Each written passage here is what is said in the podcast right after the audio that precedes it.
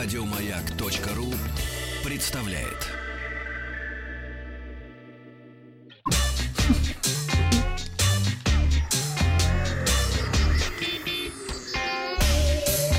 Страна транзистория.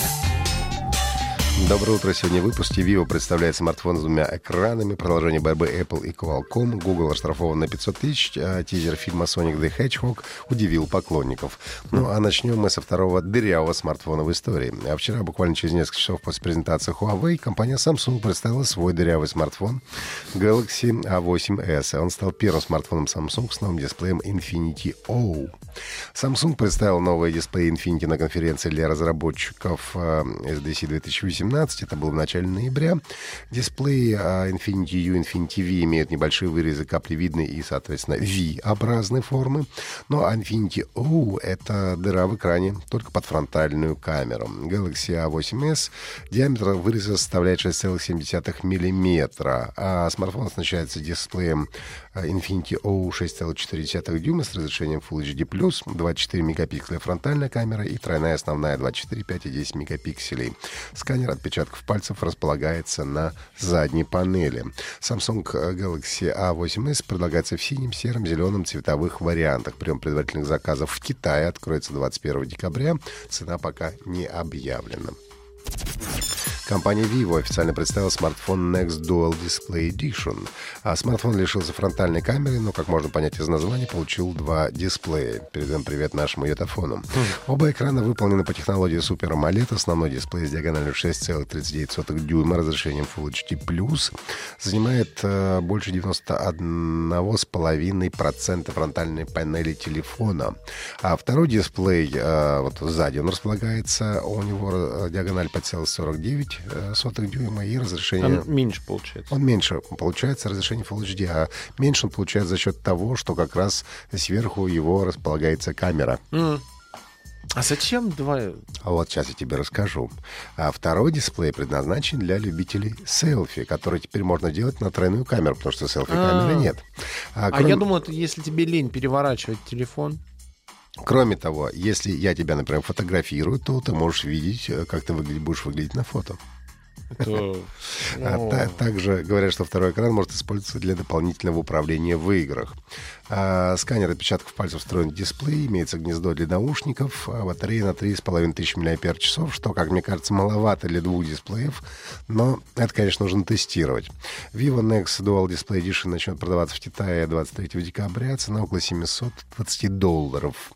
А обещают, что через некоторое время смартфон появится и в других странах. Ну и а, для россиян тоже хорошая новость.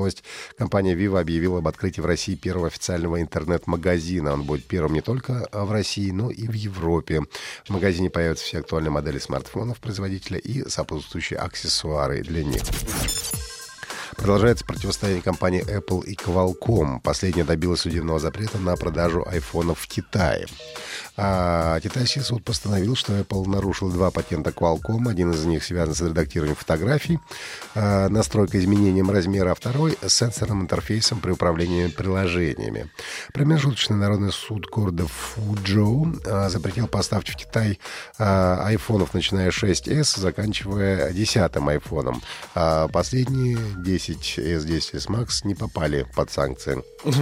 Важно отметить, что под запрет попадают модели, работающие только под управлением операционной системы ниже iOS 12. А В 12 iOS 12 уже Apple исправил все эти а, патентный спор, насколько понимаю. А, там с патентом было связано? Ну да, да, проблема с патентами. В Apple все обвинения отрицают, говорят, что решение китайского суда никак не повлияло на продажи iPhone в стране. А, процитирую. Попытка Qualcomm запретить наш продукт является еще одним отчаянным шагом со стороны компании, чьи незаконные действия расследуются регуляторами по всему миру. Все модели iPhone а, остаются доступными для наших клиентов в Китае. Qualcomm заявляет о трех патентов, которые они никогда не получали ранее, в том числе один, который который уже был признан недействительным, отметил представитель компании Apple. Роскомнадзор вынес решение по делу в отношении Google и оштрафовал компанию на 500 тысяч рублей за то, что компания не выполнила требования о подключении к федеральной государственной информационной системе в ГИС. Об этом сообщил во вторник вчера, то есть глава ведомства Александр э, Жаров. По российским законам операторы поисковых систем обязаны исключить из результатов поисковой выдачи ссылки на ресурсы с противоправной информацией. А для этого им нужно подключиться в ГИС, в который как раз и есть перечень запрещенных сайтов. Угу. Google этого не сделала.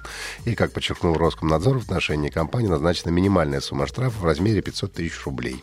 За нарушение данного закона предусмотрена административная ответственность, штраф от 500 до 700 тысяч рублей. Но надо отметить, что для такой корпорации, как Google, что 500, что 700 тысяч рублей, в общем-то, не являются хоть сколь Одна значимой рекламная потери. Да, но сейчас уже говорят о том, что это только начало. Скоро э, доберутся до Фейсбука и Твиттера. Еще по 500 снимут. Может быть, побольше. Норм.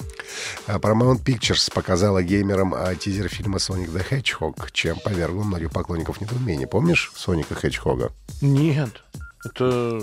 Ну, это маленький это ежик. А, был- Суперсоник, который- Суперсоник, А. конечно. Ну вот и называйте его по-нормальному. А на плакате Sonic the Hedgehog а, сгорная надпись от продюсеров а, The Fast and the Furious, ну, то есть от продюсеров «Форсажа». Мы видим затемненную фигуру знаменитого ежа, но вместо мультяжных и утрированно тонких рук и ног киношный Соник получил накачанные мускулистые ноги и руки. Также непонятно, то ли у Соника пушистый махеровый костюм на все туловище, то ли слой шерсти, что, конечно, породило нескончаемую череду мемов в интернете. А, продюсерами фильма про Соника выступает Нил Морец, который как раз занимался «Форсажем», и Тим Миллер, который а, продюсировал «Дэдпул».